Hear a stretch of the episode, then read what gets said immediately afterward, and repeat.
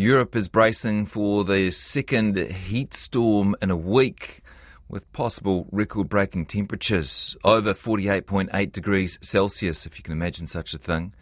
The highest ever daily temperatures globally were recorded earlier this month. I think that's the uh, highest ever average global temperature. Leading climate scientist Doctor Kevin Trenberth says temperatures don't increase steadily upwards but rise like a staircase, with the biggest jumps near the end of an El Niño event. Kevin is a distinguished scholar at the National Center for Atmospheric Research in Boulder, Colorado, and an affiliate at the University of Auckland. Doctor Kevin Trenberth joins me now. Hello. Yes, good afternoon. Are you surprised to see this coverage out of the Northern Hemisphere and some of the numbers and scenes we're seeing?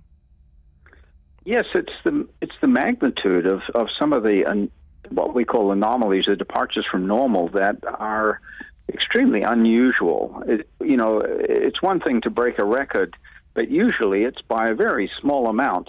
And records are being broken around the world by, you know, quite a large amount, you know, two or three tenths of a degree Celsius instead of a fraction of a tenth of a degree. And and that's the thing which is most unusual.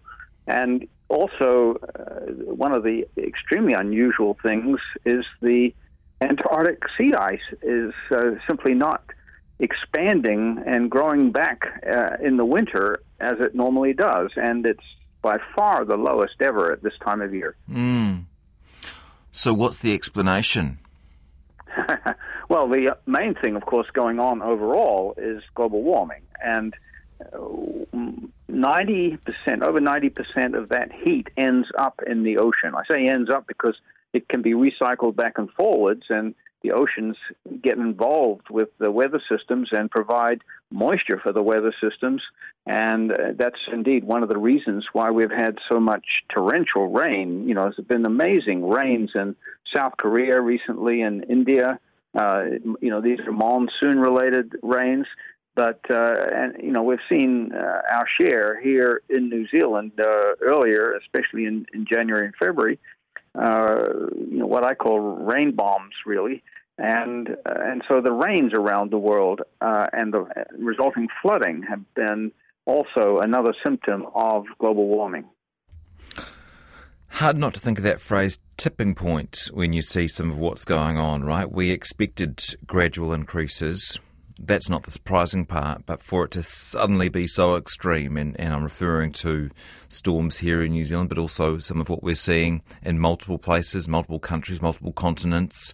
Um, so is that the surprising part, that it suddenly just jumped up? Or, um, or were there signs earlier in the year that this might be going to happen? Well, the last three years, up until March of this year, we have experienced what is called a La Niña in the tropical Pacific. These are temperatures uh, below normal, and they've been, you know, quite substantially below normal. And this has set uh, a particular pattern, and that part of that pattern is to have quite high sea surface temperatures in the Tasman Sea and, and uh, New Zealand, and also in the Coral Sea. And so that has set the stage. But then the La Niña has faded, and we've, we're going into an El Niño, and there are already strong signs that that is going to be quite a, a, a major El Niño.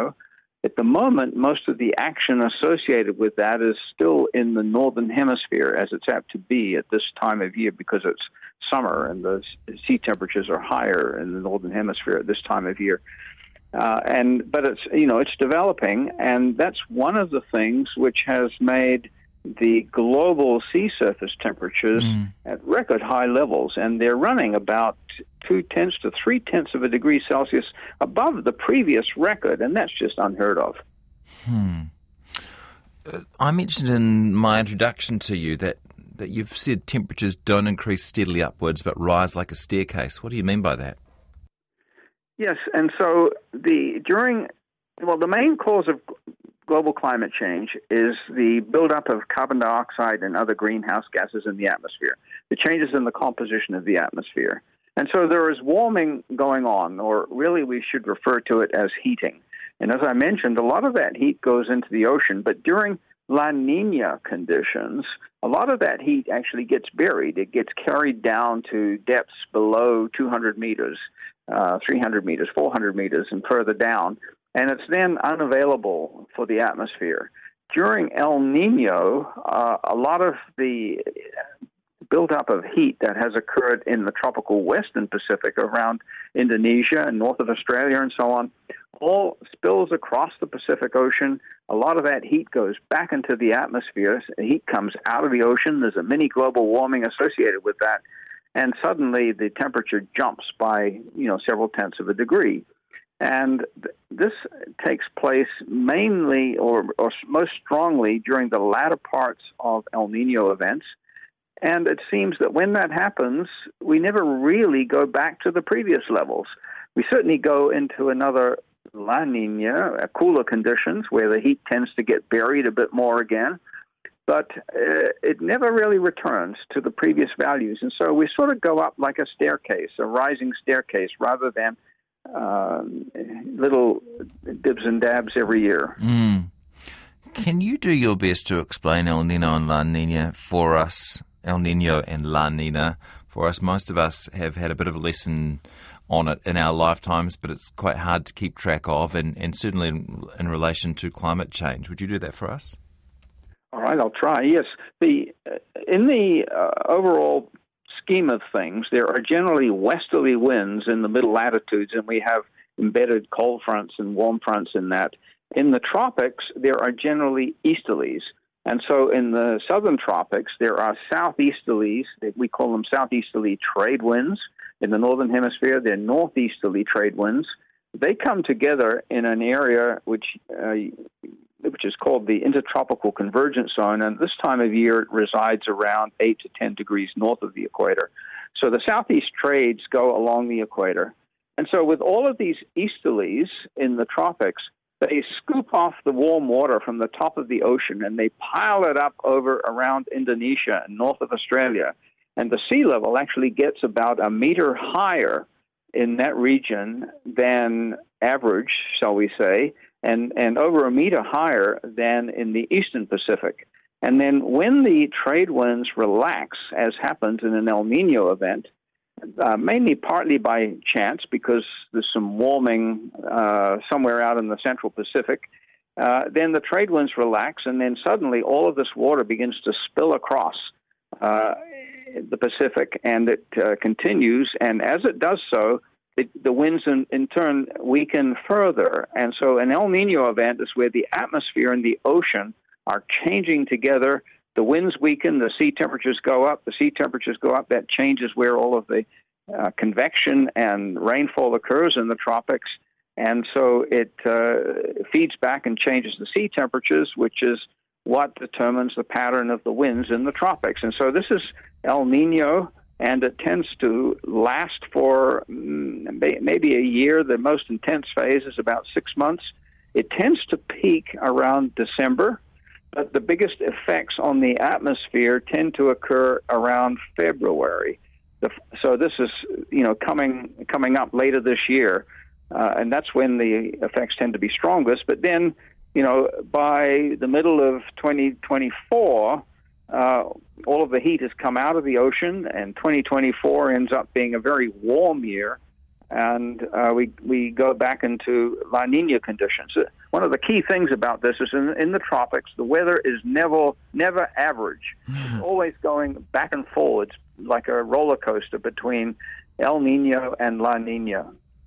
You testified recently in a climate trial in Montana, and I think the, the, the issue up for debate there might be an interesting one for New Zealanders. What was it all about? So this is where Montana actually had part of, as part of their constitution, uh, uh, a claim that uh, that they would have a uh, climate that was uh, benign for uh, all of the people. And clearly, climate change is occurring. And in Montana, there's uh, a lot of drought and wildfires, and they certainly suffered from all of the Canadian wildfires and the smoke and so on. And that's been increasingly a problem there. So dry conditions, because they're in the you know, somewhat in the middle of the country, and uh, not that close to the oceans. And so water is a key issue in Montana. And so uh, the youth of uh, Montana, uh, mainly through our Children's Trust, organized and filed a lawsuit saying that uh, their future and even their current conditions were being adversely affected by climate change, and it relates to the uh, industry, which is very strong in Montana, relating to coal. And not only do they burn coal for uh, electricity and, you know, coal-fired power stations and so on, but they also export quite a lot of coal out of Montana to other states. And so there was a lot of testimony relating to all of these kinds of factors, and all of the children uh, got up, and uh, I must say our Children's Trust put on a very good, very good performance in terms of making a case. Uh, and now it's with the judge, and we'll see what the judge actually rules. But the idea is, presumably from your perspective, every state and territory has a role to play in climate change, um, and that their size is not necessarily relevant to their obligations. Well, you know, we all contribute. So this relates to emissions. It, it relates to especially burning of fossil fuels that puts carbon dioxide into the atmosphere, and carbon dioxide has a long lifetime. Uh, and so we're all contributing. Uh, and uh, we contribute in ways that you may not have even thought of. Uh, uh, Australia produces a lot of coal. A lot of that coal is exported to China. China uses it to generate electricity, and they make a lot of goods. They ship those goods to the U S and to Australia and to New Zealand. We import those goods. So in effect, by uh, importing those goods, we're actually burning coal from mm-hmm. Australia in a way. But, you know, no one takes account of that kind of thing. And you know, how do you how do you uh, how do you deal with international trade is a outstanding issue that has not been adequately addressed. Really, you know, the biggest emitter yeah. at the moment is China. Um, we could talk all afternoon. Really appreciate your time, though, Kevin, and your work in this area. Thank you. You're most welcome, Doctor Kevin Trenberth, on some of these big temperatures we're seeing overseas.